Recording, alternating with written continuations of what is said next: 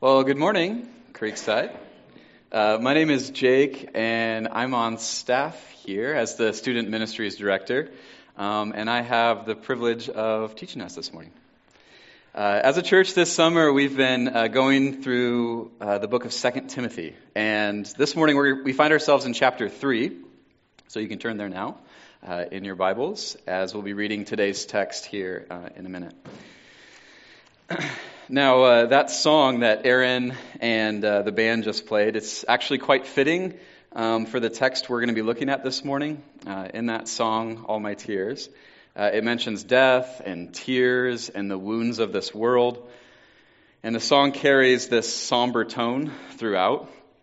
Uh, a similar somber tone uh, is carried throughout our text this morning. Um, it's in this section of 2 Timothy uh, chapter 3 that the Apostle Paul uses the most ink of any other place in his letter, uh, cataloging the sinfulness of humanity, uh, the brokenness of our world, and the opposition that exists to Christ and his church. Um, so maybe imagine with me, uh, we're doing a dramatic reading of 2 Timothy, which we're not, but imagine. Uh, and I had someone come up here and read the letter of 2 Timothy from start to finish, uh, which surprisingly would only take 10 or 15 minutes. Um, and let's say in this dramatic reading, we included background music, like, a, like film scores essentially. And we included stage lighting to make it more dramatic. Uh, and it matched the tone of each section of the letter. Uh, it's in this section uh, that we're looking at this morning that the lights would be brought to their dimmest level, and the background music would include minor chords and kind of this ominous feeling. So that's our text this morning. If you came already feeling discouraged, this isn't going to cheer you up. So. Uh, now, obviously, I'm joking. Uh, we know all of Scripture is, is pointing to uh, the message of Jesus and the hope we have in Him.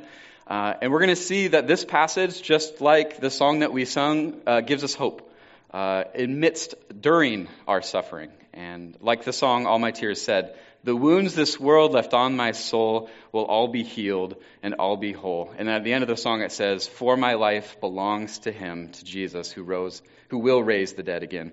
So maybe our mindset should not be, oh man, this passage is such a downer. Uh, but rather, uh, we could see passages like this as a gift. Um, because the reality is, our world is a mess where people do awful things with one, uh, to, to one another. And the Bible doesn't sugarcoat this reality. it addresses it head on, and it calls us as followers of Jesus uh, to endure and cling to Christ and the hope he provides. So before we stand and, and, read the nine verses we're looking at this morning, um, I wanted to just mention one thing that this passage and I think that song, All My Tears, reminds us of, uh, namely the tension that we live in during this age. Uh, the tension that uh, theologians will sometimes call the already and not yet. So, for example, Christ has already abolished death and brought life and immortality to light through the gospel, as we heard Paul say earlier on in 2 Timothy. And through the person and work of Jesus, sin, death, and the enemy have already been defeated. And yet, as we'll see today, we are still living in times of difficulty, in a world where people are awful to one another, and it can seem like the enemy is winning. So uh, here's a helpful quote uh, on this from David Briones. Uh, He's a New Testament scholar at Westminster Theological Seminary. Uh, yeah, the quote's here on the screen. Um, it talks about this already and not yet tension. For now, Christians live in a great, in a great theological tension. We already possess every spiritual blessing in Christ, but we do not experience the fullness of these blessings yet. In one sense, we are already adopted, already redeemed, already sanctified, already saved, but in another sense, these experiences are not yet fully ours. Underneath this theological and practical tension are the two comings of Christ. In his first coming, he inaugurated the last days. In his second coming, he will complete them. And in the meantime, we live for now in the overlap of the ages. The passage today uh, deals with this tension, uh, this overlap, this experience of living between Christ's first and second coming. Um, so for the second, or for the note takers among us, I've outlined the sermon as follows. Uh, first, a portrait of, a, of the life that is in Christ. Secondly, a portrait of a life without Christ. And then lastly, the prevailing power of Christ and his life. So why don't you, uh, why don't we uh, stand out of respect of, for God's word, and then I'll read um, 2 Timothy chapter 3, verses 1 through 9, uh, and then I'll pray for our time and we'll we'll, uh, we'll get into it. So it says this But understand this, that in the last days there will come times of difficulty. For people will be lovers of self, lovers of money, proud, arrogant, abusive, disobedient to their parents, ungrateful, unholy, heartless, unappeasable, slanderous, without self control, brutal, not loving good, treacherous, reckless, swollen with conceit, lovers of pleasure rather than lovers of God having the appearance of godliness but denying its power. Avoid such people. For among them are those who creep into households and capture weak women, burdened with sins and led astray by various passions, always learning and never able to arrive at a knowledge of the truth. Just as Jannes and Jambres opposed Moses, so these men also oppose the truth. Men corrupted in mind and disqualified regarding the faith. But, but they will not get very far, for their folly will be plain to all, as was that of those two men. Let me pray. God, we just thank you for your word. Thank you for passages even like this that deal with the sinfulness of our own hearts and the world that we live in as we await your second coming. Uh, would you speak to your people? Help me to just get out of the way and you would do your work. Um, so we are expectant and we look forward to what you're going to do through your word. We pray these things in Jesus' name. Amen. All right, you can be seated. so, um, yeah, one, so one thing I, I believe uh, Paul is doing in these nine verses we're looking at is he's providing a, a stark contrast of two things. To, and he's giving this contrast to his dear friend, his, uh, his disciple in the faith, the young Timothy, uh, who Paul is writing this letter to. And he's contrasting the life that is found in Jesus with a life without Jesus.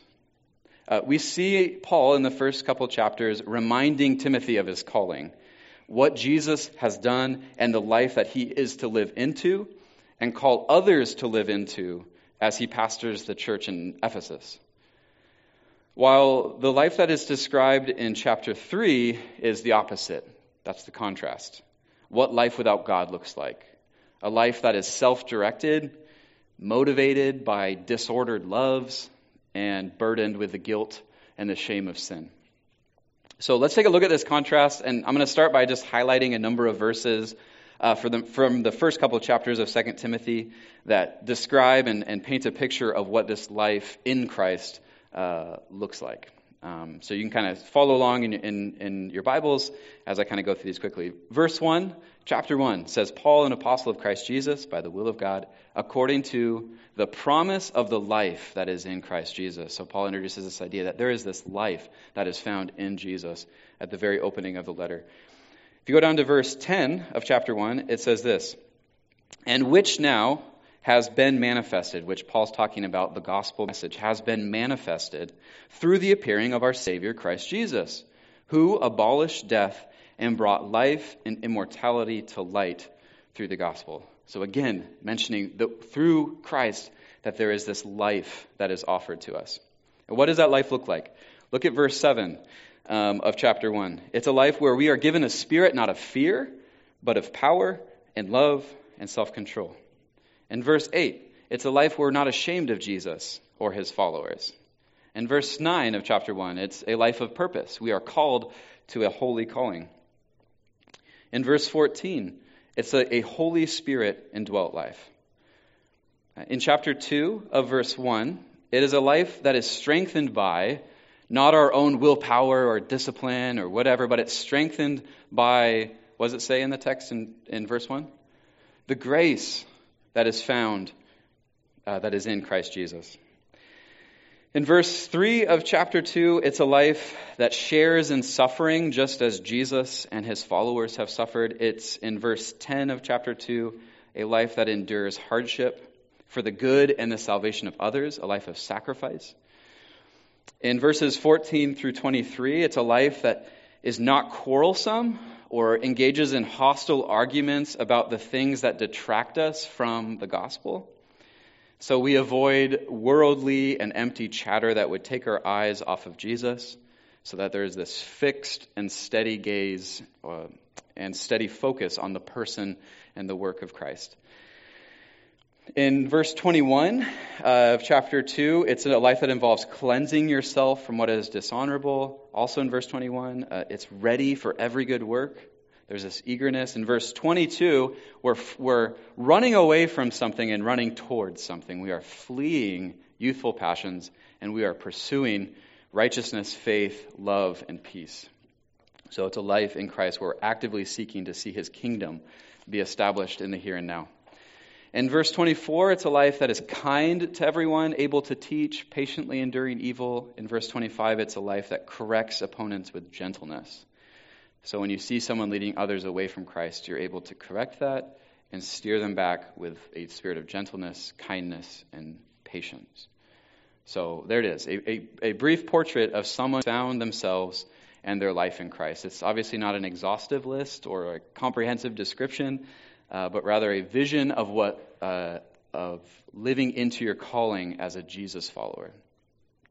Um, so, with, with that in our minds, let's see the contrast and, and start to paint a picture of a life without Christ, starting in chapter 3, the text that we have this morning. Um, but before we do that, just one quick comment about verse number 1 in chapter 3 and the phrase, the last days, um, that's mentioned there. I, I can imagine for some of us, uh, when you hear maybe the last days, our initial thought is like the mark of the beast, the Antichrist, end times prophecy, maybe the Left Behind series from the early 2000s. Uh, anybody remember that? Um, I want to argue that the, the last days um, phrase that Paul is using here, it's not prophesying something that's going to happen in the future, uh, but rather it is the time we live in now, and also the time that Paul and Timothy we're living in. In other words, the last days is the time uh, between Jesus' first and second coming. So, two, two just like scripture references briefly to support this, and then we'll move on. Um, in, in Acts 2, uh, verses 14 through 17, we don't have uh, time to, uh, or you don't have to turn there. You can turn there if you want. Um, but it's going to be on the screen. So, uh, in this passage, uh, Jesus has risen from the dead, he has ascended to heaven. Um, his followers have just received the gift of the Holy Spirit at the Feast of Pentecost, and uh, this is, this is it. But Peter, standing with the eleven disciples, lifted up his voice and addressed them Men of Judea and all who dwell in Jerusalem, let this be known to you, and give ear to my words. For these people are not drunk as you suppose, since it's only the third hour of the day. But this is what was uttered through the prophet Joel. So, uh, as the Holy Spirit came upon Jesus' followers, they started speaking in tongues in different languages. And as people listened in and they didn't understand the languages, they were like, oh my goodness, this group of people are drunk. And Peter addresses everyone and says, no, we're, we're not drunk. Uh, this is actually what's happening. And he quotes from the prophet Joel in the Old Testament. Um, and in the last days, so there's that phrase, in the last days, it shall be, God declares, that I will pour out my spirit on all flesh. So, in Peter's mind, the last days, and it continues, the last days refers to uh, the time when the Holy Spirit was given to uh, Jesus' followers. The second passage is Hebrews uh, chapter 1, the first couple verses. Um, says, Long ago, at many times and in many ways, God spoke to our fathers by the prophets. So God spoke to his people uh, in the books of the Old Testament that we have. But in these last days, he has spoken to us by his Son, whom he appointed the heir of all things, through whom also he created the world. So, to the author of Hebrews, uh, the last days is reference to uh, it's between Christ's first coming and his second. So, uh, that's where that's kind of how I'm interpreting it. Um, you might disagree with that, but just wanted to kind of uh, share that with you, and then we can kind of move back into the passage. So, uh, back to the back to the passage. Uh, in verses two through five, there are 19 characteristics that illustrate people that are living in these last days, or right now. I found it helpful to kind of view this list of vices uh, more as a portrait, or maybe you could say like a collage of humanity um, apart from Christ. It, Paul doesn't necessarily define one particular person, like one person has all these attributes, but this is illustrative of what, of what human nature descends into without God. So the commentators, the Bible experts that I looked at as I studied this passage talked about how these vice lists, which is it's hard to say, vice lists, and uh, their opposite virtue lists, uh, which show up in other places in the New Testament, are drawing, they're drawing from a common literary technique uh, in ancient times that characterize and contrast two ways of living. So, as one expert said, lists of vices are characterizations of those who walk according to the flesh, while virtue lists display the character of those who walk according to the Spirit, the gospel life and Christian community. So, what I, found, what I find interesting about this passage is that it seems that Paul does get to talking about specific people and a specific situation, that's happening in Ephesus, uh, you know, the church that Timothy was pastoring at. But I don't think that happens until verse 6, which we'll look at later, uh, where Paul talks about those who creep their way into households. Um, in other words, Paul is saying that these, uh, these creepers, that uh, these creepers that, that Paul knows about and Timothy knows about, they're a subset of this caricature that illustrates sinful humanity in verses 2 through 5. So maybe, maybe imagine um, uh, verses 2 through 5 being like an assortment of like framed pictures that are like set on easels on the stage here. Um, and these pictures represent what sinful humanity is capable, capable of. Um, and after you read verses 2 through 5, you see step out from among the pictures that these framed pictures uh, on the stage you see step up fr- step up step out from the pictures uh, real people from the ancient city of Ephesus, and um, that Paul has in mind. So people who fit, they fit very well into the the portrait and the collage that is set up here. It's like, oh yeah, you seem like you kind of belong in that. It's a subset of of of this. So that's kind of that's how I'm interpreting it. Um, that's kind of what I saw in the text as I studied it. Um, so maybe that image is helpful to you. And if it's not, you can just you're like, I have no idea what Jake just said. That was weird. Um, you can just throw that away. uh, so with that, with that image in mind, um, let's look at the list. Uh, we don't have time this morning to describe all 19 characteristics, if that's what you're thinking is about to happen, where I, you know, try to come up with examples of what that, you know, vice or behavior would look like. But rather, what I want to do is just make one significant observation about how the list is organized and then I want to elaborate on uh, just a few of the characteristics that are mentioned. So, uh, first, the significant observation is the fact that all of these characteristics or vices are, are they're framed around what these people love in the last days. And all the commentators I looked at uh, uh, this. So in verses 2, you see uh, people in the last days will be lovers of self, lovers of money, and verse 4, uh, the second, the, the end of the frame, labor, uh, lovers of pleasure rather than lovers of God. So, the places in which um, these people direct their hearts and affections provide the framework, the start and the finish for everything else. Um, I think I think one thing that is being communicated in this list is that placing our love in the wrong direction, in the wrong places, screws everything up um, when we love the wrong thing, our behavior and our character gets all jacked up. Think about what Jesus said is the greatest commandment. When he was asked, What's the greatest commandment? And his response was, Love the Lord your God with all your heart and soul and mind and strength, and love your neighbor as yourself. So it's easy to get lost in a, in a long list of sins like this one we have here in uh, 2 Timothy 3. Uh, but I think it's far easier to pay attention to just one thing and one question, and that's uh, what do you love? So, could it be that Paul, through the way he organized this long list, is communicating how important it is to put our love in the right place? Namely, as we see at the end, loving God. If we get this wrong, if we direct our love inward and our primary affection is for my life and what I can get from it, then could it be that Paul's trying to say that our humanity completely unravels and all these nasty behaviors in this list show up? That our hearts shrink and we morph into something far more animal like and predatory um, than bearing the image of God, as humans uh, were intended to do. So, Creekside, I, I ask you the rather kind of blunt question um, Are you a lover of God? Do you desire to spend time with Him? Do you want to spend? Do you want to know more about who He is, what He's all about, and His work in the world? Um, are you in awe of Him and His beauty and glory, and desire to gaze upon that beauty? Are you committed to Him, and you wake up daily reminding yourself, "I belong to Jesus my entire life"? And I don't bring up these questions um, to condemn at all, because I know how weak and measly my love is for God. Um, but rather, I think the first step towards growing in our love for God is just waking up to the fact that maybe I don't really love Him all that much. And my affection my, and my heart is found in the wrong places. So if this is you uh, this morning and the Spirit oppresses, impresses that upon your heart, that your love is misdirected, your love is disordered, um, this is good news. God already knows that's where your heart's at. Um, and He's waiting for you and wants you to return to Him and start loving Him like He loves you.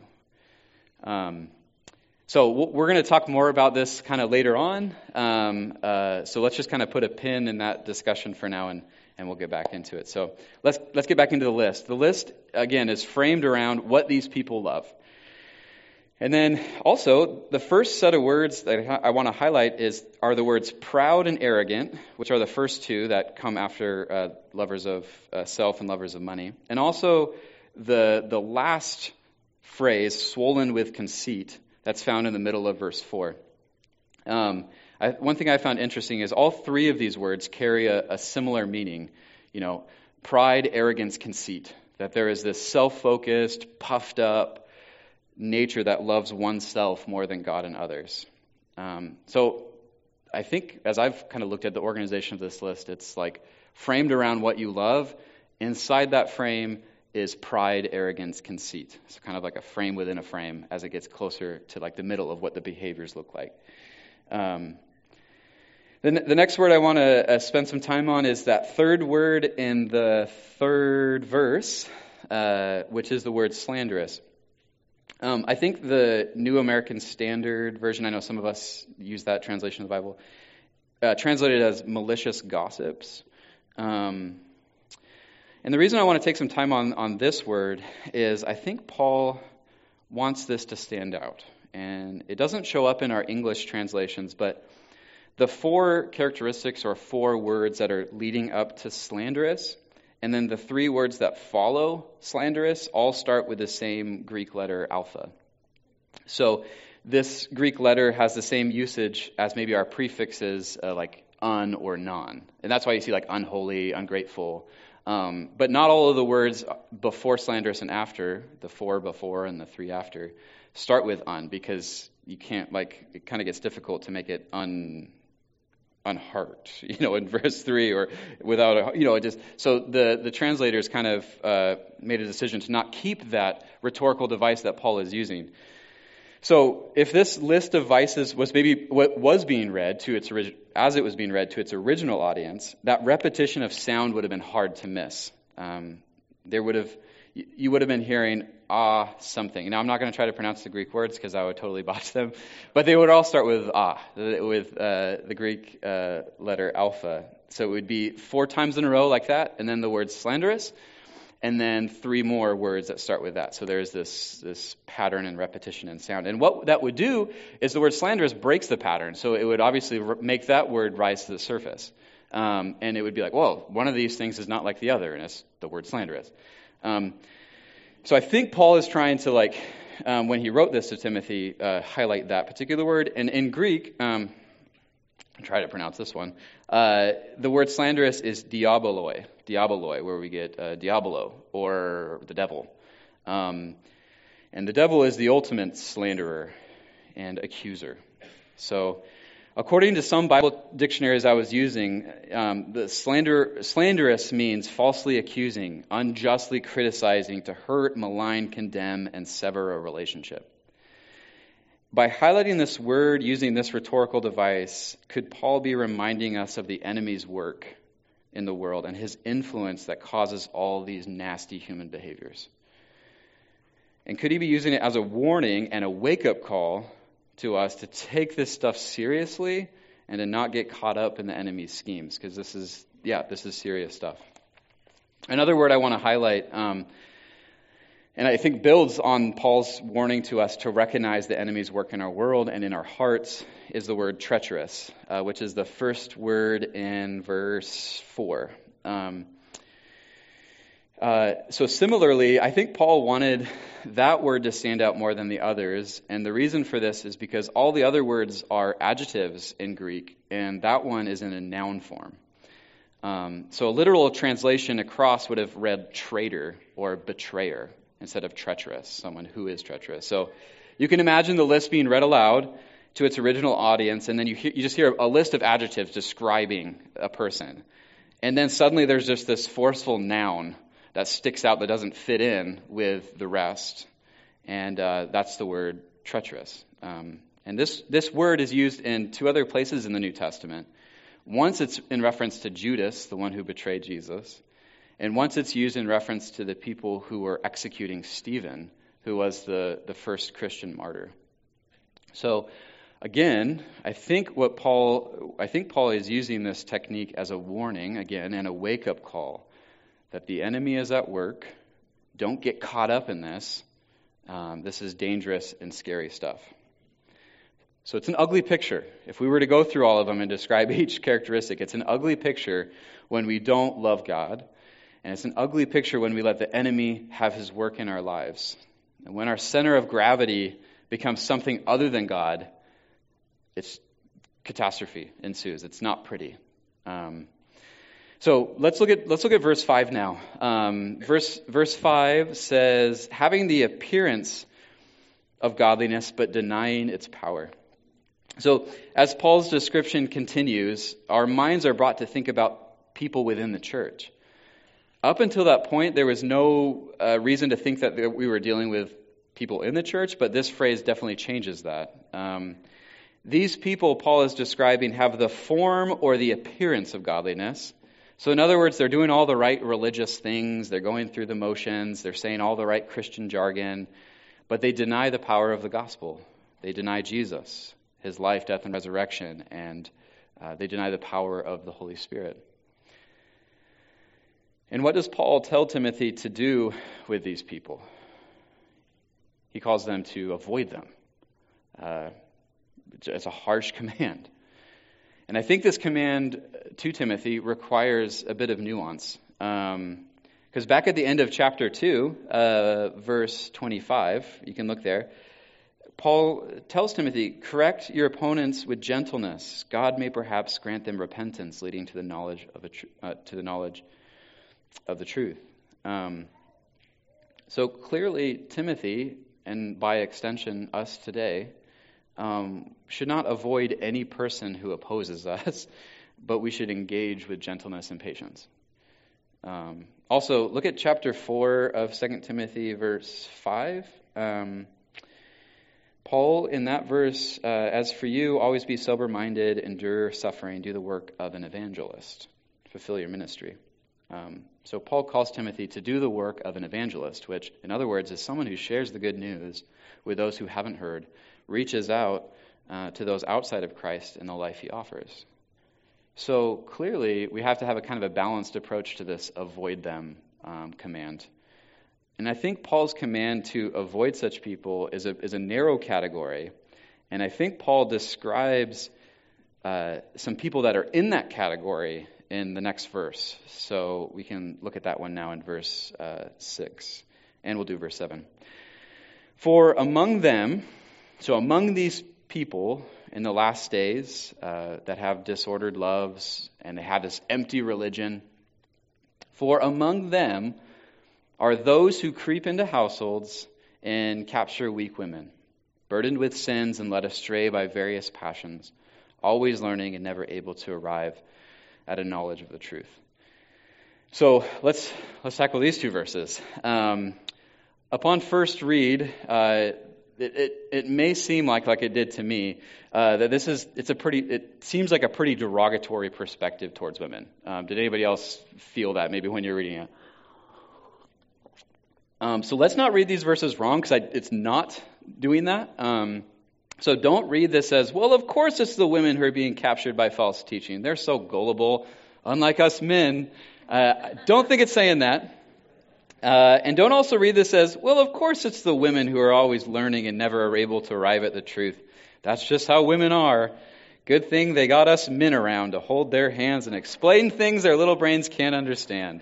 Uh, clearly, clearly that is not uh, what the text is saying because we know from Scripture, we know, uh, well, before I say that, we know we know that Scripture can be easily wielded to say harmful things. And just because you can use a Bible verse to do that doesn't mean that is what Scripture is actually saying.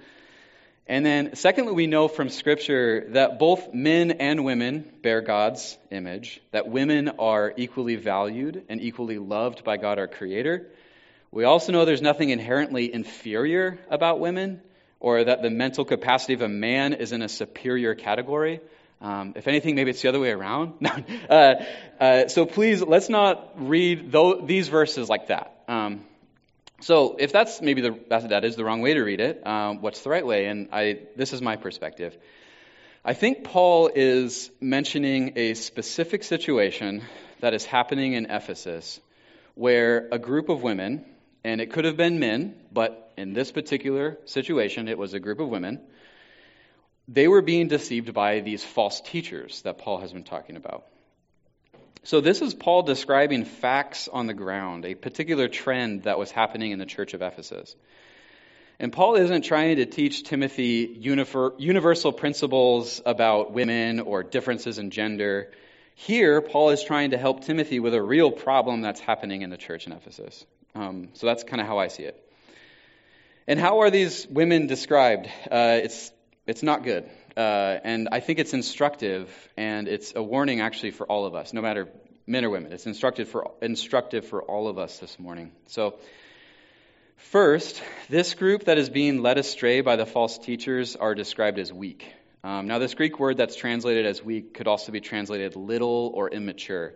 In other words, these women were acting like children and not grown adults. They were being childish, self centered, and naive. And I think Paul is saying, like, hey, in a way, like, let's stop acting like that. Don't be deceived by these false teachers. Second, these, these women are burdened with sins and led astray by various passions. So these women were weighed down by past failures and the guilt and the shame of sin. So these past offenses that they had committed had, were heaped up on their shoulders, and they were trapped under the weight of it and they were looking to anything or anyone to give them the answer how they could be freed from this weight. And it's tragic that they turned to these false teachers that did not preach Christ, because we know Christ offers us that freedom, but they were just leading them astray. And also, these women, they didn't have a moral compass or a disciplined life of principles and ethics, but rather they just did the things that felt good in the moment and the desires of the flesh that controlled them. They are also described as always learning and never able to arrive at a knowledge of the truth. And this is also tragic because there's this eagerness to learn and um, eagerness to learn and find the answer, but they're never brought before the foot of the cross. Their learning never brought them to the saving message of Jesus and a life of faith in Him. Rather, they were deceived by these Christian phonies who seemed like a Jesus follower on the outside, but their message, once you got past all the smoke and mirrors, was just empty and self centered and self serving. And that's where they ended up landing. So, how does, how does, how does this apply to us? Um, how can we protect ourselves from being deceived by false teaching? Because the false teaching was happening back in 2,000 years ago in the church of Ephesus, and it still happens today. So it's interesting to see how the sin, this, and this was kind of a, uh, something I definitely learned from this passage. It's interesting to see how the sin and the guilt and shame of these women made them vulnerable and made them susceptible to following the false teaching. My mind usually doesn't go there. So if if we have unconfessed sin um, this morning that we have not brought before Jesus, do that today. because, uh, and, and we're going to be uh, partaking in the Lord's Supper. We're going to have communion. That's a great time to do that, to bring that, that guilt and that shame and that sin to Christ and let Him take it so you can be freed of it. Um, so it's, it's, yeah, it's interesting that, that that has actually made them more susceptible and vulnerable to being led astray. Um, so for us, cleansing ourselves of sin by bringing it to the cross, and then begin following Jesus again in that area of your life, um, this will help protect us from listening to the wrong voices, um, which is a teaching that I is definitely something that I took away from this study. Also, it's instructive to us to see that the amount of time in study does not equate to you getting closer to the gospel. So it is possible to be always filling your mind with things found in the Bible or things from Christian culture or maybe things that seem Christian, but ultimately it never gets you to the knowledge of, of the truth, a knowledge that makes one wise for salvation through faith in Jesus. Um, so may we be a church that focuses our attention on, on the historic and apostolic message of the gospel, which is that Christ died for our sins in accordance with the scriptures, that he was buried, and that he was raised on the third day in accordance with the scriptures. And may that may we never swerve from that, because that is the thing that that is the message that transforms. Um, so let's let's look at uh, verses eight and nine now, um, and uh, it, I think it's it's important. Um, it is important that we are aware of the threats against us. Um, in fact, Paul finds it important to warn, warn Timothy of these things, to warn Timothy of the false teachers, um, to not be naive. Like the first verse, I kind of get that feeling like, understand this. You're living in difficult times, and people will be like this. So don't be naive. Um, understand this is, the, this is the world that we live in. So Paul warns Timothy and, and calls Timothy to warn the church about it, and we should take that to heart as well. So it's big enough to mention, but Paul um, tells Timothy, and the Spirit tells us today, that we shouldn't overreact against or obsess over the threat. And why? Because in verse 9, we know the end of the story. Uh, we know that the false teachers and the enemy and sin will only get so far. So we should be aware, uh, but we shouldn't overreact or obsess over this. So, verse 8 and 9 says, Just as Jannes and Jambres opposed Moses, so these men also oppose the truth. Men corrupted in mind and disqualified regarding the faith. But they will not get very far, for their folly will be plain to all, as was that of those two men. When I first read this passage, I was like, who the heck are Jannes and Jambres? I have no idea. This is like, I am so confused. Uh, but it's actually a really cool comparison once you find out that Paul is making by referencing a story from early on in the story of God's people. Um, so, according to Jewish and Christian tradition, Jannes and Jambres uh, were the magicians or the sorcerers uh, who opposed Moses before Pharaoh in Exodus uh, 7. Uh, so you know the characters in uh, the movie Prince of Egypt. Have you seen that one? Okay, uh, it's the, the, the characters who are voiced by Steve Martin and Martin Short. Okay, what one of them is like tall and skinny. The other one's uh, short and fat in the movie, and uh, that's Jannes and Jambres. So maybe if you've seen Prince of Egypt, it's a great movie. Uh, maybe that helps you. So they're, they're the guys when Moses threw down Aaron's rod and it became a snake. Jannes and Jambres did the exact same thing. They, they took their rods and like, hey, we can match this. Boom. And their rods, walking sticks, become snakes. And what happens in, in Exodus 7? Do you guys remember? Uh, what? Yeah, yeah. The, the, the staff that Moses put down and turned into a snake swallowed up the, the snakes that Jannes and Jambres put down, which is a super, super powerful message. Um, of, of uh, these false teachers. And Jannes and Jambres continued to oppose Moses, if you go back to read Exodus 7. And they tried to mimic the plagues that were being sent by God to Egypt through Moses. Um, but they could not match the power or fully replicate the miracles. They tried and they kind of succeeded, but it only got so far. They only were able to accomplish so much. So the false teachers in Ephesus uh, were similar. Jannes and Jambres did miracles similar to Moses, and the false teachers in Ephesus, they would say and do things that were similar to Paul and his ministry, similar to the teachers of the truth of the gospel, but ultimately these false teachers oppose the truth. They capture and enslave their followers, and their teaching leads to death and defeat. So, verse 9 these false teachers that are creeping into households will not get very far, for their folly will be plain to all, as was that of those two men. So, the folly of Jannes and Jambres was exposed. Their folly was exposed. And the folly, the folly of these false teachers in Ephesus and the false teachers of our day will be exposed as well, which is good news. There's great hope in that. So, uh, Creekside, as we as we uh, look to wrap up, um, how are we how are we doing um, in these difficult last days that we live in? Are we are we naive uh, to the enemy's activity, the sin in our own hearts? Do we even understand that these are the times that we live in today in 2022? Also, what are we doing to ensure that we don't get sucked into the vortex of this ugly portrait of sinful humanity? Do we, do we blend more into the portrait that is painted in these nine verses that we looked at this morning, or do we resemble more closely to the life that is found in Christ?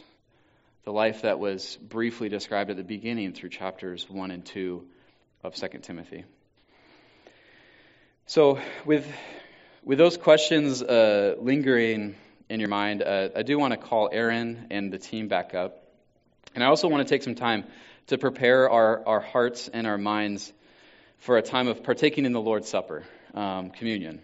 Um, to do that, I, I want to uh, call us back to when we were discuss, discuss, discussing the question of what do you love? Um, if it is true that our behavior and the way that we live our lives finds its source in what our hearts love, then this question becomes crucial for us. So, what is your first and primary love this morning? Is it Christ or is it something or someone else?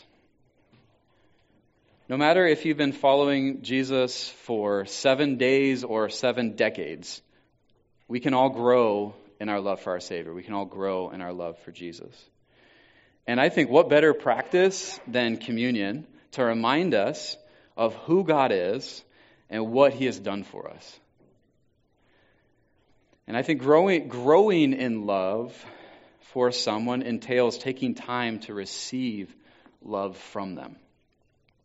So listen to what the Apostle John, a disciple of Jesus, says in um, 1 John 4, uh, verses 7 through 11, and then uh, verse 19. It says this Beloved, let us love one another, for love is from God. And whoever loves has been born of God and knows God. Anyone who does not love does not know God, because God is love. In this, the love of God was made manifest among us, that God sent his only Son into the world so that we might live through him. In this is love, not that we have loved God, but that he loved us and sent his Son to be the propitiation for our sins. You can go to the next slide. Beloved, if God so loved us, we also ought to love one another. And then if we skip down to verse 19 of that chapter, it says, We love because he first loved us. So as we take communion uh, together this morning, let us receive this love from God. This love that he initiated. He loves you before you loved him. So when he calls us to love him, he got it all started. He loves you even if you don't love him at all. Maybe if you're not in Christ and you don't love God, he still loves you. And because of this love for you, God sent his only Son to this broken, sinful world so that you might have his life, that you might live through him, as 1 John says. He sent his only Son as a sacrifice, dying a death on the cross to atone for your sins, a sacrifice to clear away your sins and the guilt and the shame and the condemnation that comes with it. He sent his son as a sacrifice to clear away the damage that you have done to your relationship with him, so that you might have life in him, so that your life might look more like Jesus and less like the first nine verses of 2 Timothy that we looked, looked at today. So, this, this bread and this cup that we partake in as a church family it points our hearts and our minds to the body and the blood of Jesus. As we eat the bread, as we drink the cup together, we are saying by faith that we receive the gift of Christ. We are asking Him to cleanse us of our sin and unite us to Himself and unite us to one another. So may this be a time uh, that your love for Jesus grows warmer, that this time is a time where your love grows stronger and your love grows more committed to Christ. So, if you're in Christ, if you have given yourself to Him, I invite you uh, to come grab the elements, uh, the bread and the cup, and then return to your seat. Um, and then, after everyone has had a, has had a chance to grab the elements, um, I will come back up here and lead us in a time where we eat of the bread and drink of the cup together. Well, good morning, Creekside. Uh, my name is Jake, and I'm on staff here as the Student Ministries Director, um, and I have the privilege of teaching us this morning. Uh, as a church this summer, we've been uh, going through uh, the book of Second Timothy, and this morning we find ourselves in chapter 3, so you can turn there now uh, in your Bibles, as we'll be reading today's text here uh, in a minute. Now, uh, that song that Aaron and uh, the band just played, it's actually quite fitting um, for the text we're going to be looking at this morning. Uh, in that song, All My Tears, uh, it mentions death and tears and the wounds of this world. And the song carries this somber tone throughout. Uh, a similar somber tone uh, is carried throughout our text this morning. Um, it's in this section of 2 Timothy uh, chapter 3 that the Apostle Paul uses the most ink of any other place in his letter, uh, cataloging the sinfulness of humanity, uh, the brokenness of our world, and the opposition that exists to Christ and his church. Um, so maybe imagine with me, uh, we're doing a dramatic reading of 2 Timothy, which we're not, but imagine. Uh, and I had someone come up here and read the letter of 2 Timothy from start to finish uh, which surprisingly would only take 10 or 15 minutes. Um, and let's say in this dramatic reading, we included background music, like, a, like film scores essentially. And we included stage lighting to make it more dramatic. Uh, and it matched the tone of each section of the letter. Uh, it's in this section uh, that we're looking at this morning that the lights would be brought to their dimmest level, and the background music would include minor chords and kind of this ominous feeling. So that's our text this morning. If you came already feeling discouraged, this isn't going to cheer you up. So. Um, now, obviously, I'm joking. Uh, we know all of Scripture is, is pointing to uh, the message of Jesus and the hope we have in Him. Uh, and we're going to see that this passage, just like the song that we sung, uh, gives us hope uh, amidst, during our suffering. And like the song All My Tears said, the wounds this world left on my soul will all be healed and all be whole. And at the end of the song it says, For my life belongs to him, to Jesus, who rose, who will raise the dead again. So maybe our mindset should not be, oh man, this passage is such a downer, uh, but rather uh, we could see passages like this as a gift. Um, because the reality is, our world is a mess where people do awful things with one, uh, to, to one another. And the Bible doesn't sugarcoat this reality. it addresses it head on, and it calls us as followers of Jesus uh, to endure and cling to Christ and the hope he provides. So before we stand and, and, read the nine verses we're looking at this morning, um, I wanted to just mention one thing that this passage and I think that song, All My Tears, reminds us of, uh, namely the tension that we live in during this age. Uh, the tension that uh, theologians will sometimes call the already and not yet. So, for example, Christ has already abolished death and brought life and immortality to light through the gospel, as we heard Paul say earlier on in 2 Timothy. And through the person and work of Jesus, sin, death, and the enemy have already been defeated. And yet, as we'll see today, we are still living in times of difficulty, in a world where people are awful to one another, and it can seem like the enemy is winning. So uh, here's a helpful quote uh, on this from David Briones. Uh, he's a New Testament scholar at Westminster Theological Seminary. Uh, yeah, the quote's here on the screen. Um, it talks about this already and not yet tension. For now, Christians live in a great, in a great theological tension. We already possess every spiritual blessing in Christ, but we do not experience the fullness of these blessings yet. In one sense, we are already adopted, already redeemed, already sanctified, already saved, but in another sense, these experiences are not yet fully ours. Underneath this theological and practical tension are the two comings of Christ. In his first coming, he inaugurated the last days. In his second coming, he will complete them. And in the meantime, we live for now in the overlap of the ages.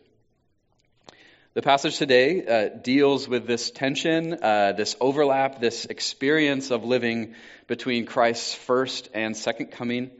Um, so, for the second, or for the note takers among us, I've outlined the sermon as follows: uh, first, a portrait of, a, of the life that is in Christ. Secondly, a portrait of a life without Christ, and then lastly, the prevailing power of Christ and His life. So. Why don't you, uh, why don't we uh, stand out of respect of, for God's word, and then I'll read um, 2 Timothy chapter 3, verses 1 through 9, uh, and then I'll pray for our time and we'll, we'll, uh, we'll get into it. So, it says this But understand this, that in the last days there will come times of difficulty. For people will be lovers of self, lovers of money, proud, arrogant, abusive, disobedient to their parents ungrateful, unholy, heartless, unappeasable, slanderous, without self control, brutal, not loving good, treacherous, reckless, swollen with conceit, lovers of pleasure rather than lovers of God. Having the appearance of godliness but denying its power, avoid such people. For among them are those who creep into households and capture weak women burdened with sins and led astray by various passions, always learning and never able to arrive at a knowledge of the truth. Just as Jannes and Jambres opposed Moses, so these men also oppose the truth. Men corrupted in mind and disqualified regarding the faith. But, but they will not get very far, for their folly will be plain to all, as was that of those two men. Let me pray. God, we just thank you for your word. Thank you for passages even like this that deal with the sinfulness of our own hearts and the world that we live in as we await your second coming. Uh, would you speak to your people? Help me to just get out of the way and you would do your work. Um, so we are expectant and we look forward to what you're going to do through your word. We pray these things in Jesus' name. Amen. All right, you can be seated. so, um, yeah, one, so one thing I, I believe uh, Paul is doing in these nine verses we're looking at is he's providing a, a stark contrast of two things. To, and he's giving this contrast to his dear friend, his, uh, his disciple in the faith, the young Timothy, uh, who Paul is writing this letter to. And he's contrasting the life that is found in Jesus with a life without Jesus. Uh, we see Paul in the first couple chapters reminding Timothy of his calling, what Jesus has done, and the life that he is to live into and call others to live into as he pastors the church in Ephesus. While the life that is described in chapter 3 is the opposite, that's the contrast. What life without God looks like. A life that is self directed, motivated by disordered loves, and burdened with the guilt and the shame of sin. So let's take a look at this contrast, and I'm going to start by just highlighting a number of verses uh, the, from the first couple of chapters of 2 Timothy that describe and, and, paint a picture of what this life in Christ uh, looks like. Um, so you can kind of follow along in, in, in your Bibles as I kind of go through these quickly. Verse 1, chapter 1 says, Paul, an apostle of Christ Jesus, by the will of God, according to the promise of the life that is in Christ Jesus. So Paul introduces this idea that there is this life that is found in Jesus at the very opening of the letter. If you go down to verse 10 of chapter 1, it says this, and which now has been manifested, which Paul's talking about, the gospel message, has been manifested through the appearing of our Savior, Christ Jesus, who abolished death and brought life and immortality to light through the gospel. So again, mentioning through Christ that there is this life that is offered to us. And what does that life look like? Look at verse 7 um, of chapter 1. It's a life where we are given a spirit not of fear, but of power and love and self control. In verse 8, it's a life where we're not ashamed of Jesus or his followers. In verse 9 of chapter 1, it's a life of purpose. We are called to a holy calling. In verse 14, it's a, a Holy Spirit indwelt life. In chapter 2 of verse 1, it is a life that is strengthened by not our own willpower or discipline or whatever, but it's strengthened by, what does it say in the text in, in verse 1? The grace that is found, uh, that is in Christ Jesus. In verse 3 of chapter 2, it's a life that shares in suffering just as Jesus and his followers have suffered. It's in verse 10 of chapter 2, a life that endures hardship for the good and the salvation of others, a life of sacrifice. In verses 14 through 23, it's a life that is not quarrelsome or engages in hostile arguments about the things that detract us from the gospel. So we avoid worldly and empty chatter that would take our eyes off of Jesus, so that there is this fixed and steady gaze uh, and steady focus on the person and the work of Christ. In verse 21 of chapter 2, it's a life that involves cleansing yourself from what is dishonorable. Also in verse 21, uh, it's ready for every good work. There's this eagerness. In verse 22, we're, we're running away from something and running towards something. We are fleeing youthful passions and we are pursuing righteousness, faith, love, and peace. So it's a life in Christ where we're actively seeking to see his kingdom be established in the here and now. In verse 24, it's a life that is kind to everyone, able to teach, patiently enduring evil. In verse 25, it's a life that corrects opponents with gentleness. So when you see someone leading others away from Christ, you're able to correct that and steer them back with a spirit of gentleness, kindness, and patience. So there it is a, a, a brief portrait of someone found themselves and their life in Christ. It's obviously not an exhaustive list or a comprehensive description, uh, but rather a vision of what uh, of living into your calling as a Jesus follower.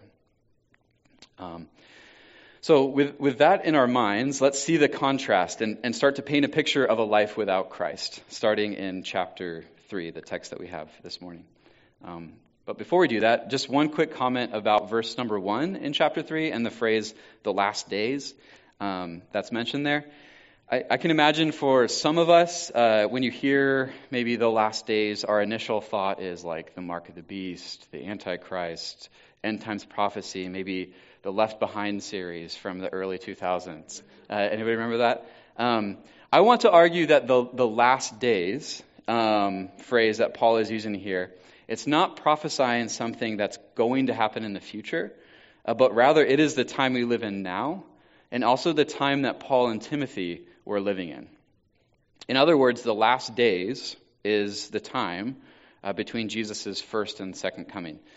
So, two, two just like scripture references briefly to support this, and then we'll move on. Um, in, in Acts 2, uh, verses 14 through 17, we don't have uh, time to, uh, or you don't have to turn there. You can turn there if you want. Um, but it's going to be on the screen. So, uh, in this passage, uh, Jesus has risen from the dead, he has ascended to heaven. Um, his followers have just received the gift of the Holy Spirit at the Feast of Pentecost. And uh, this is, this is it. But Peter, standing with the eleven disciples, lifted up his voice and addressed them, Men of Judea and all who dwell in Jerusalem, let this be known to you, and give ear to my words. For these people are not drunk as you suppose, since it's only the third hour of the day. But this is what was uttered through the prophet Joel. So, uh, as the Holy Spirit came upon Jesus' followers, they started speaking in tongues in different languages. And as people listened in and they didn't understand the languages, they were like, oh my goodness, this group of people are drunk. And Peter addresses everyone and says, no, we are, we're not drunk. Uh, this is actually what's happening. And he quotes from the prophet Joel in the Old Testament. Um, and in the last days, so there's that phrase, in the last days, it shall be, God declares, that I will pour out my spirit on all flesh. So, in Peter's mind, the last days, and it continues, the last days refers to uh, the time when the Holy Spirit was given to uh, Jesus' followers. The second passage is Hebrews uh, chapter 1, the first couple verses. Um, says, Long ago, at many times and in many ways, God spoke to our fathers by the prophets. So God spoke to his people uh, in the books of the Old Testament that we have. But in these last days, he has spoken to us by his Son, whom he appointed the heir of all things, through whom also he created the world.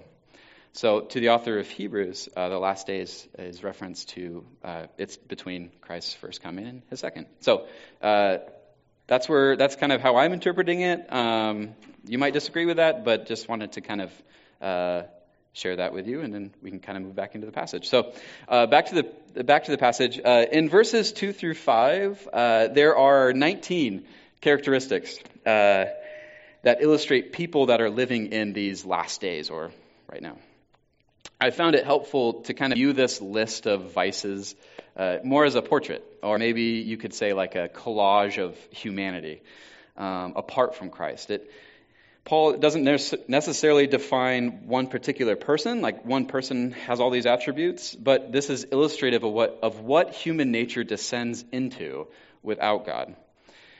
So the commentators, the Bible experts that I looked at as I studied this passage talked about how these vice lists, which is it's hard to say, vice lists, and uh, their opposite virtue lists, uh, which show up in other places in the New Testament, are drawing, they're drawing from a common literary technique uh, in ancient times that characterize and contrast two ways of living.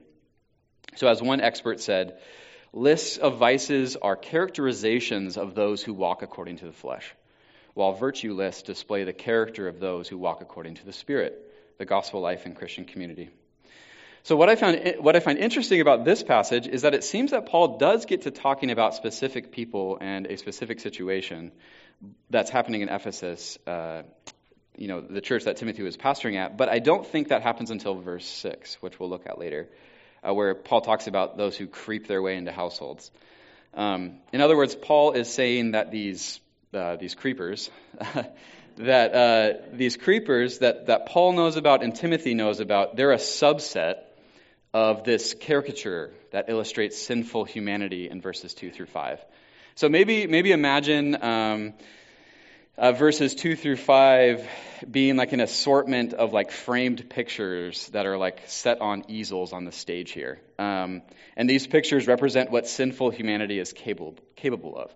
Um, and after you read verses 2 through 5, you see step out from among the pictures, that these framed pictures uh, on the stage. You see step up, fr- step up, step out from the pictures uh, real people from the ancient city of Ephesus, and um, that Paul has in mind. So people who fit, they fit very well into the the portrait and the collage that is set up here. It's like, oh yeah, you seem like you kind of belong in that. It's a subset of of of this. So that's kind of that's how I'm interpreting it. Um, that's kind of what I saw in the text as I studied it. Um, so maybe that image is helpful to you. And if it's not, you can just you're like, I have no idea what Jake just said. That was weird.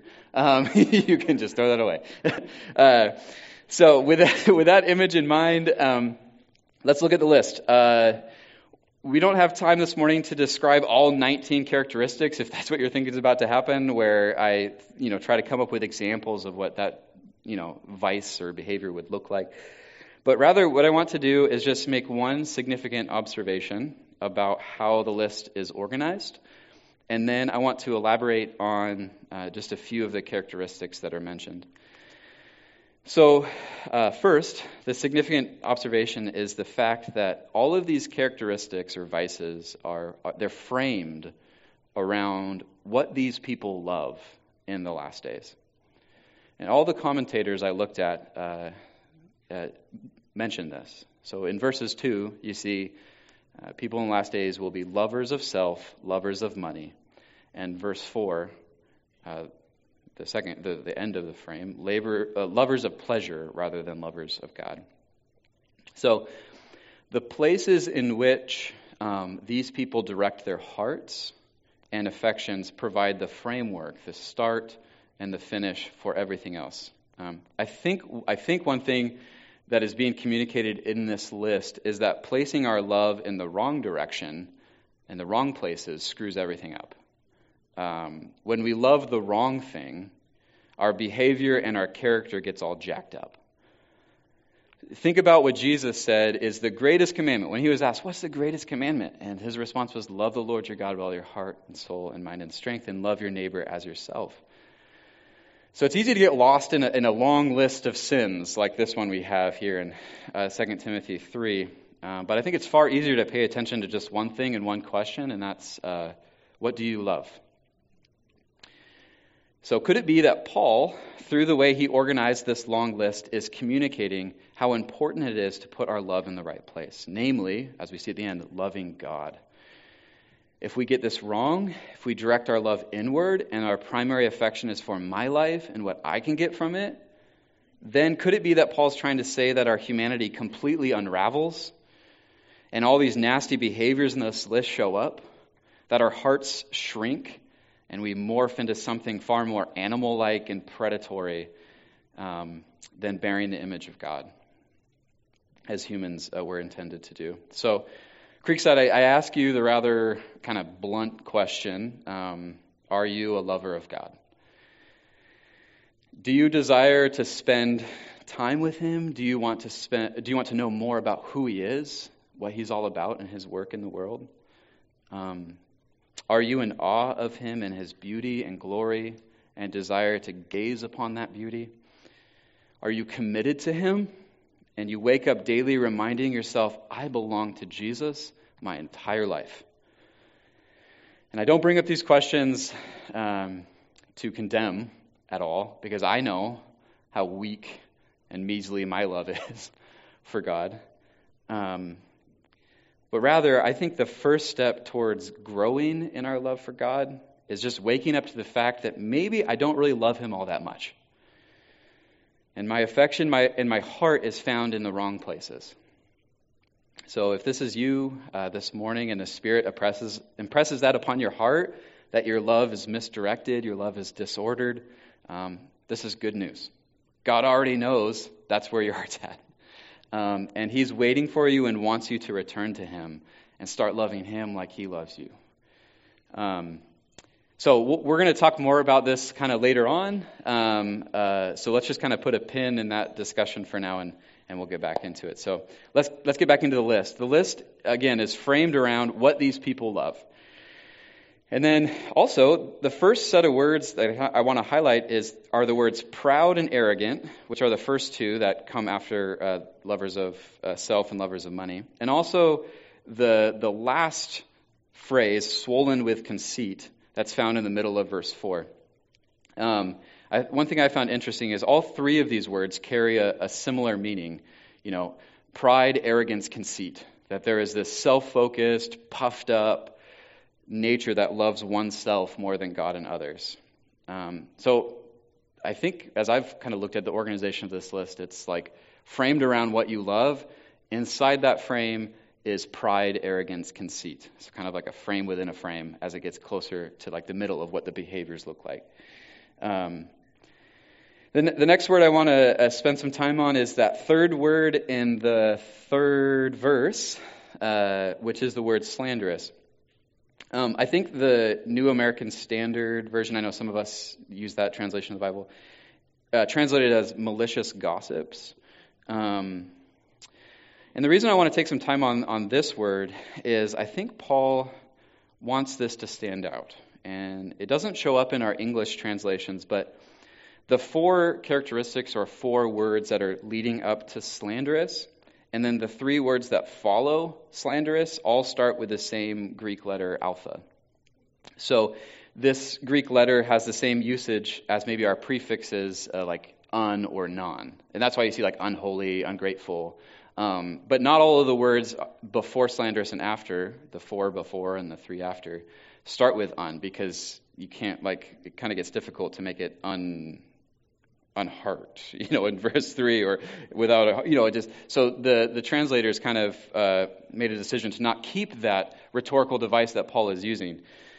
So, if this list of vices was maybe what was being read to its as it was being read to its original audience, that repetition of sound would have been hard to miss. Um, there would have you would have been hearing ah something. Now, I'm not going to try to pronounce the Greek words because I would totally botch them, but they would all start with ah, with uh, the Greek uh, letter alpha. So it would be four times in a row like that, and then the word slanderous, and then three more words that start with that. So there's this this pattern and repetition and sound. And what that would do is the word slanderous breaks the pattern. So it would obviously make that word rise to the surface.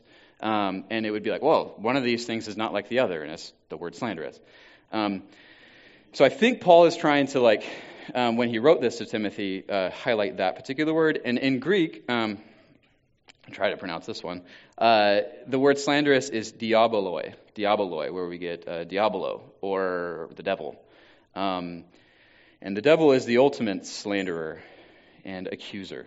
So According to some Bible dictionaries I was using, um, the slander, slanderous means falsely accusing, unjustly criticizing, to hurt, malign, condemn, and sever a relationship. By highlighting this word using this rhetorical device, could Paul be reminding us of the enemy's work in the world and his influence that causes all these nasty human behaviors? And could he be using it as a warning and a wake up call to us to take this stuff seriously and to not get caught up in the enemy's schemes because this is, yeah, this is serious stuff. Another word I want to highlight, um, and I think builds on Paul's warning to us to recognize the enemy's work in our world and in our hearts, is the word treacherous, uh, which is the first word in verse 4. Um, uh, so, similarly, I think Paul wanted that word to stand out more than the others. And the reason for this is because all the other words are adjectives in Greek, and that one is in a noun form. Um, so, a literal translation across would have read traitor or betrayer instead of treacherous, someone who is treacherous. So, you can imagine the list being read aloud to its original audience, and then you, you just hear a list of adjectives describing a person. And then suddenly there's just this forceful noun that sticks out that doesn't fit in with the rest. And uh, that's the word treacherous. Um, and this, this word is used in two other places in the New Testament. Once it's in reference to Judas, the one who betrayed Jesus, and once it's used in reference to the people who were executing Stephen, who was the, the first Christian martyr. So, again, I think what Paul, I think Paul is using this technique as a warning, again, and a wake up call that the enemy is at work. Don't get caught up in this. Um, this is dangerous and scary stuff. So it's an ugly picture. If we were to go through all of them and describe each characteristic, it's an ugly picture when we don't love God. And it's an ugly picture when we let the enemy have his work in our lives. And when our center of gravity becomes something other than God, it's catastrophe ensues. It's not pretty. Um, so let's look at let's look at verse five now. Um, verse verse five says, "Having the appearance of godliness, but denying its power."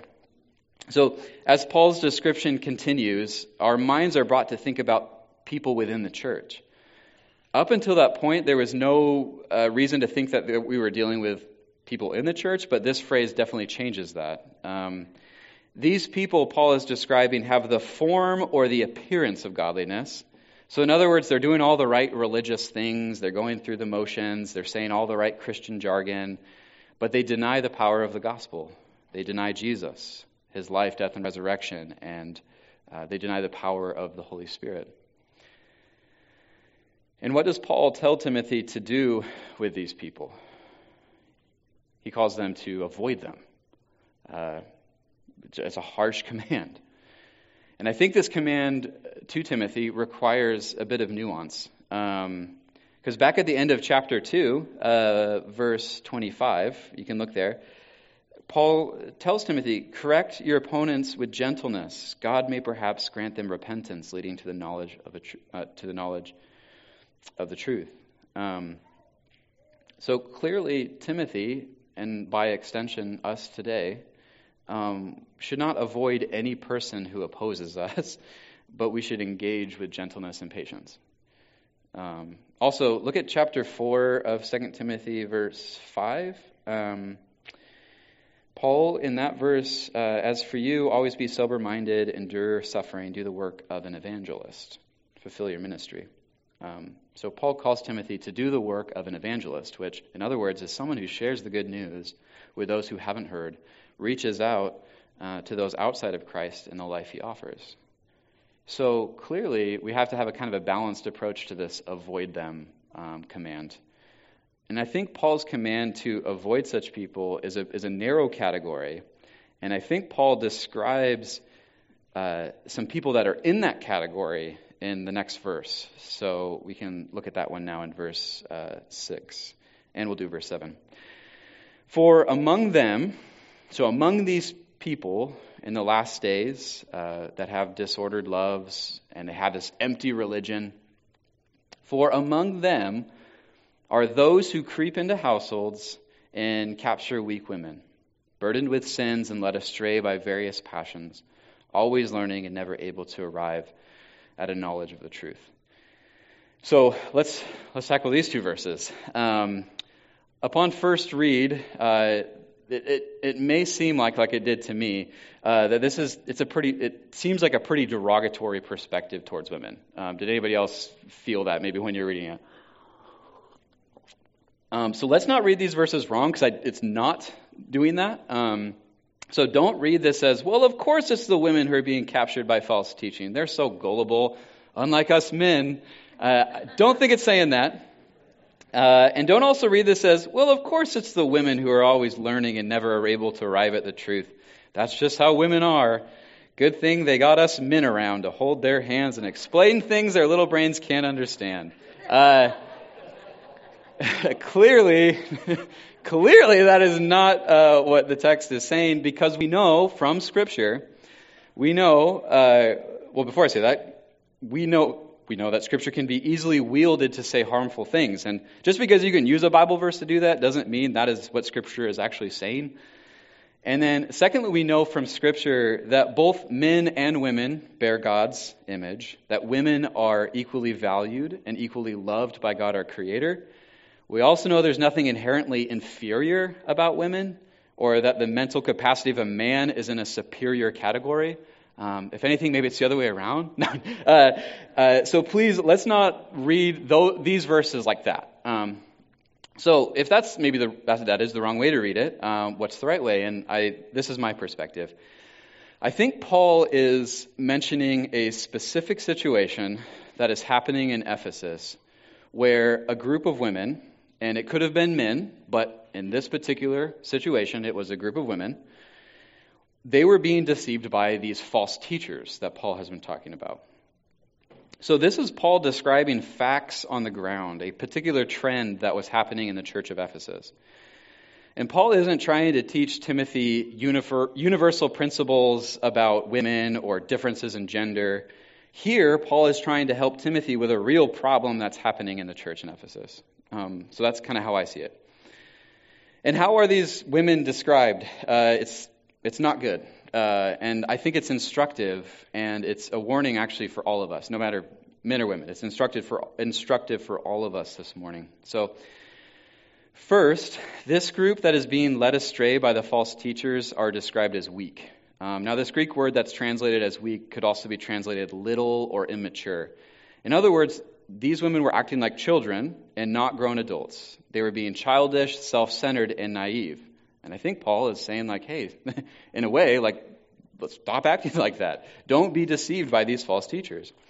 Second, these, these women are burdened with sins and led astray by various passions. So these women were weighed down by past failures and the guilt and the shame of sin.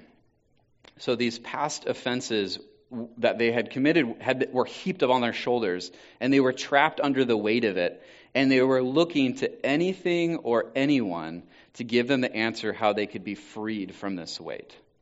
And it's tragic that they turned to these false teachers that did not preach Christ, because we know Christ offers us that freedom, but they were just leading them astray. And also, these women, they didn't have a moral compass or a disciplined life of principles and ethics, but rather they just did the things that felt good in the moment and the desires of the flesh that controlled them.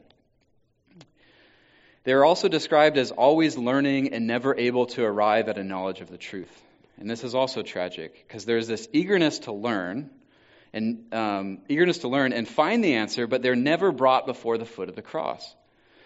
Their learning never brought them to the saving message of Jesus and a life of faith in Him. Rather, they were deceived by these Christian phonies who seemed like a Jesus follower on the outside, but their message, once you got past all the smoke and mirrors, was just empty and self centered and self serving. And that's where they ended up landing. So, how does, how does, how does this apply to us? Um, how can we protect ourselves from being deceived by false teaching? Because the false teaching was happening back in 2,000 years ago in the church of Ephesus, and it still happens today.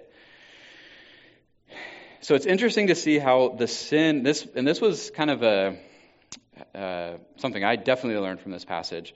It's interesting to see how the sin and the guilt and shame of these women made them vulnerable and made them susceptible to following the false teaching. My mind usually doesn't go there. So if if we have unconfessed sin um, this morning that we have not brought before Jesus, do that today. Because, uh, and, and we're going to be uh, partaking in the Lord's Supper. We're going to have communion. That's a great time to do that, to bring that, that guilt and that shame and that sin to Christ and let Him take it so you can be freed of it. Um, so it's, it's, yeah, it's interesting that, that that has actually made them more susceptible and vulnerable to being led astray. Um, so for us, cleansing ourselves of sin by bringing it to the cross and then begin following Jesus again in that area of your life. Um, this will help protect us from listening to the wrong voices, um, which is a teaching that I is definitely something that I took away from this study. Also, it's instructive to us to see that the amount of time in study does not equate to you getting closer to the gospel. So it is possible to be always filling your mind with things found in the Bible or things from Christian culture or maybe things that seem Christian, but ultimately it never gets you to the knowledge of, of the truth, a knowledge that makes one wise for salvation through faith in Jesus. Um, so may we be a church that focuses our attention on, on the historic and apostolic message of the gospel, which is that Christ died for our sins in accordance with the scriptures, that he was buried, and that he was raised on the third day in accordance with the scriptures. And may that may we never swerve from that, because that is the thing that that is the message that transforms. Um, so let's let's look at uh, verses eight and nine now, um, and uh, it, I think it's it's important. Um, it is important that we are aware of the threats against us. Um, in fact, Paul finds it important to warn, warn Timothy of these things, to warn Timothy of the false teachers, um, to not be naive. Like the first verse, I kind of get that feeling like, understand this. You're living in difficult times, and people will be like this. So don't be naive.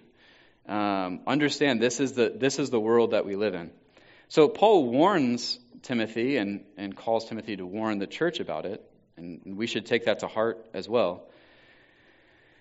So it's big enough to mention, but Paul um, tells Timothy, and the Spirit tells us today, that we shouldn't overreact against or obsess over the threat. And why? Because in verse 9, we know the end of the story. Uh, we know that the false teachers and the enemy and sin will only get so far. So we should be aware, uh, but we shouldn't overreact or obsess over this. So, verse 8 and 9 says, Just as Jannes and Jambres opposed Moses, so these men also oppose the truth. Men corrupted in mind and disqualified regarding the faith. But they will not get very far, for their folly will be plain to all, as was that of those two men. When I first read this passage, I was like, who the heck are Jannes and Jambres? I have no idea. This is like, I am so confused. Uh, but it's actually a really cool comparison once you find out that Paul is making by referencing a story from early on in the story of God's people. Um, so, according to Jewish and Christian tradition, Jannes and Jambres uh, were the magicians or the sorcerers uh, who opposed Moses before Pharaoh in Exodus uh, 7. So you know the characters in uh, the movie Prince of Egypt. Have you seen that one? Okay, uh, it's the, the the characters who are voiced by Steve Martin and Martin Short. Okay, what one of them is like tall and skinny, the other one's uh, short and fat in the movie, and uh, that's Jannes and Jambres. So maybe if you've seen Prince of Egypt, it's a great movie. Uh, maybe that helps you. So they're, they're the guys when Moses uh, threw down Aaron's rod and it became a snake. Jannes and Jambres did the exact same thing. They, they took their rods and like, hey, we can match this. Boom. And their rods, walking sticks, become snakes. And what happens in, in Exodus 7? Do you guys remember? Uh, what? Yeah, yeah. The, the, the staff that Moses put down and turned into a snake swallowed up the, the snakes that Jannes and Jambres put down, which is a super, super powerful message. Um, of, of uh, these false teachers. And Jannes and Jambres continued to oppose Moses, if you go back to read Exodus 7. And they tried to mimic the plagues that were being sent by God to Egypt through Moses. Um, but they could not match the power or fully replicate the miracles. They tried and they kind of succeeded, but it only got so far. They only were able to accomplish so much. So the false teachers in Ephesus uh, were similar. Jannes and Jambres did miracles similar to Moses, and the false teachers in Ephesus, they would say and do things that were similar to Paul and his ministry, similar to the teachers of the truth of the gospel, but ultimately these false teachers oppose the truth. They capture and enslave their followers, and their teaching leads to death and defeat. So, verse 9 these false teachers that are creeping into households will not get very far, for their folly will be plain to all, as was that of those two men. So, the folly of Jannes and Jambres was exposed. Their folly was exposed. And the folly, the folly of these false teachers in Ephesus and the false teachers of our day will be exposed as well, which is good news. There's great hope in that. So, uh, Creekside, as we as we uh, look to wrap up, um, how are we how are we doing um, in these difficult last days that we live in? Are we are we naive uh, to the enemy's activity, the sin in our own hearts? Do we even understand that these are the times that we live in today in 2022? Also, what are we doing to ensure that we don't get sucked into the vortex of this ugly portrait of sinful humanity? Do we, do we blend more into the portrait that is painted in these nine verses that we looked at this morning, or do we resemble more closely to the life that is found in Christ? The life that was briefly described at the beginning through chapters 1 and 2 of 2 Timothy. So, with with those questions uh, lingering in your mind, uh, I do want to call Aaron and the team back up. And I also want to take some time to prepare our, our hearts and our minds for a time of partaking in the Lord's Supper, um, communion. Um, to do that, I, I want to uh, call us back to when we were discuss, discuss, discussing the question of what do you love? Um, if it is true that our behavior and the way that we live our lives finds its source in what our hearts love, then this question becomes crucial for us. So, what is your first and primary love this morning? Is it Christ or is it something or someone else? No matter if you've been following Jesus for seven days or seven decades, we can all grow in our love for our Savior. We can all grow in our love for Jesus. And I think what better practice than communion to remind us of who God is and what he has done for us. And I think growing, growing in love for someone entails taking time to receive love from them. So listen to what the Apostle John, a disciple of Jesus, says in um, 1 John 4, uh, verses 7 through 11, and then uh, verse 19. It says this Beloved, let us love one another, for love is from God. And whoever loves has been born of God and knows God. Anyone who does not love does not know God, because God is love. In this, the love of God was made manifest among us, that God sent his only Son into the world so that we might live through him. In this is love, not that we have loved God, but that he loved us and sent his Son to be the propitiation for our sins.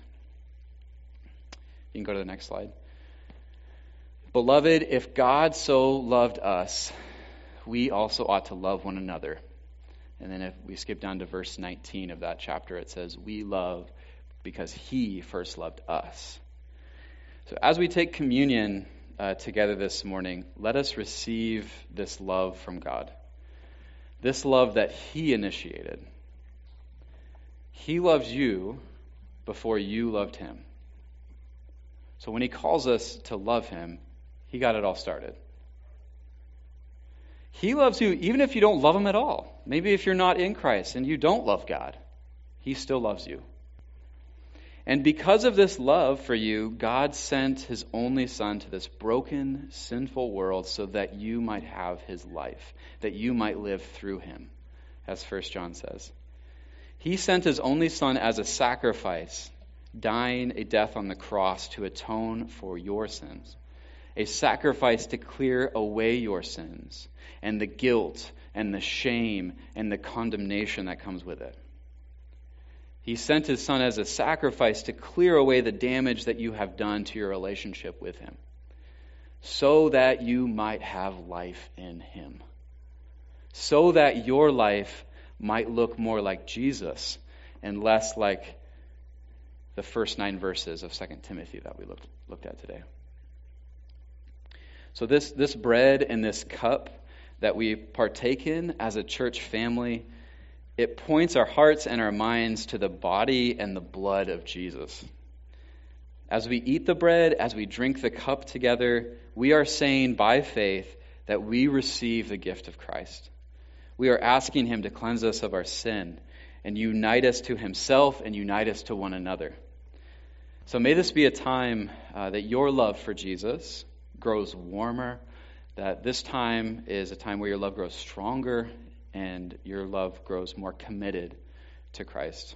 So, if you're in Christ, if you have given yourself to Him, I invite you uh, to come grab the elements, uh, the bread and the cup, and then return to your seat. Um, and then, after everyone has had a, ch- has had a chance to grab the elements, um, I will come back up here and lead us in a time where we eat of the bread and drink of the cup. It's been a privilege to gather with all of you and worship together. And I just want to read uh, a short benediction, a sort of a charge uh, as we go forth. And you can read these words on the screen with me. Um, uh, not with me, just listen to them. Given the choice of shame or glory, let me choose glory. Given the choice of this moment or eternity, let me choose in this moment what is eternal. Given the choice of the easy, this easy pleasure or the harder road of the cross, give me the grace to choose to follow you, knowing that there is nowhere apart from your presence where I might find the peace I long for, no lasting satisfaction apart from your reclamation of my heart. Let me build then, my King, a beautiful thing by long obedience by the steady progression of small choices that laid end to end will become like the stones of a blessed, blessed, pleasing path stretching to eternity until your welcoming arms and unto the sound of your voice pronouncing the judgment. Well done.